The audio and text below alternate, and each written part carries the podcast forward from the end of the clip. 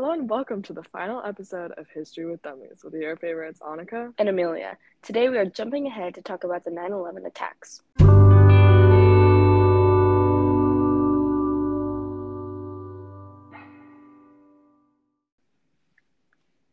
Beginning with the lead up to the attacks, there was a lot of information. First off, the attacks were organized by a group called Al Qaeda. Al Qaeda is an international Islamic extremist terrorist network founded in the late 1980s by Osama bin Laden and others who were involved in the war against the Soviet Union in Afghanistan. Their aim has been to overthrow governments in the Middle East and elsewhere in the Muslim world, which do not strictly enforce a religious, sanctioned, political, and social order. Attacks against the U.S. were intended to reduce American support for many of these governments. U.S. support was viewed by Al Qaeda as a major obstacle to cre- creating a global order under Islamic authority. The group has claimed responsibility for numerous terrorist attacks since the early 1900s, including the 1998 U.S. embassy bombings in Kenya and Tanzania, and the 2000 attack on the USS Cole and the 9 11 attacks. They have also aligned themselves with and inspired other terrorist groups who have carried out attacks, including the 2002 Bali bombing, the 2004 Madrid train bombing, the 2005 London bombing, and the 2008 Mumbai terrorist attacks, among many others.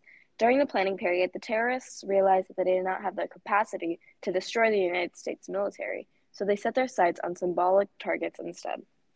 The Twin Towers, as the centerpieces of the World Trade Center, symbolize globalization and America's economic power and prosperity. The Pentagon, as the headquarters for the U.S. Department of Defense, serves as a symbol of American military power. It is thought that Flight, Flight 93 was headed for the Capitol building, the center of the American legislative government. Al Qaeda hoped that by attacking these symbols of American power, they would promote widespread fear throughout the country and severely weaken the United States' standing in the world community, ultimately supporting their political and religious goals in the Middle East and Muslim world. The attacks themselves were very complex, but we're just going to say a quick overview. So there are four planes in total. Two of the planes hit the Twin Towers, one hit the Pentagon, and the final plane landed in a field. The passengers of the final plane had found out about the hijacking and took over the plane and crashed it in a field as it was on its way to the White House. Overall, 2,976 people were killed in the attacks, including civilians, police, and military personnel. Within 19 hours of the attack, the FBI was able to identify 19 suspects, but the case still remains open today.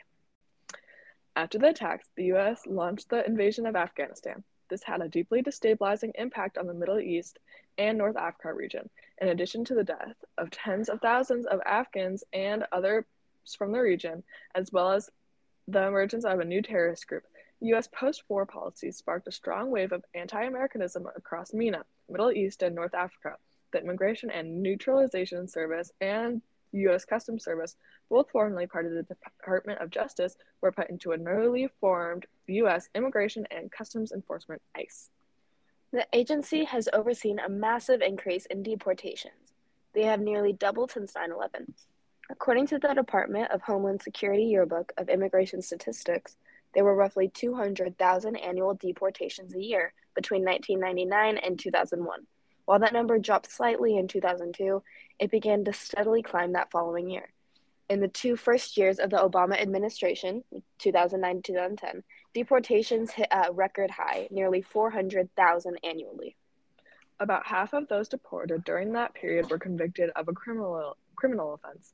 Although mostly low level, level non-violent crimes, airport airport security underwent a series of major overhauls created in the wake of the 9/11 attacks. The TSA is tasked with instituting a new security procedure and managing screenings at every commercial checkpoint in the territory. The U.S. intelligence state and boomed as well.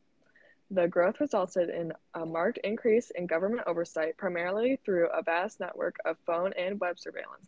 Classified documents that were leaked in 2013 by a formal, former government contractor, Edward Snowden, detailed the expansion of a huge surveillance state that seeped into the lives of millions of ordinary Americans.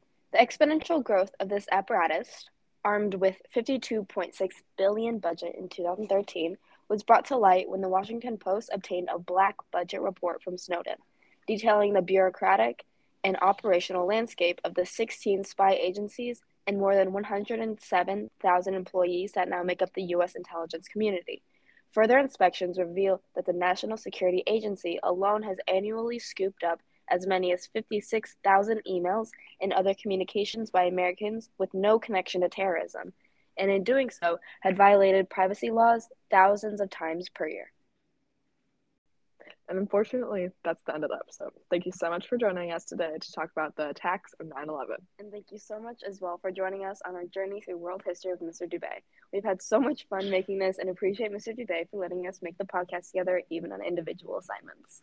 And with that, thank you for listening to History, History with, with dummies. dummies. Have a great summer.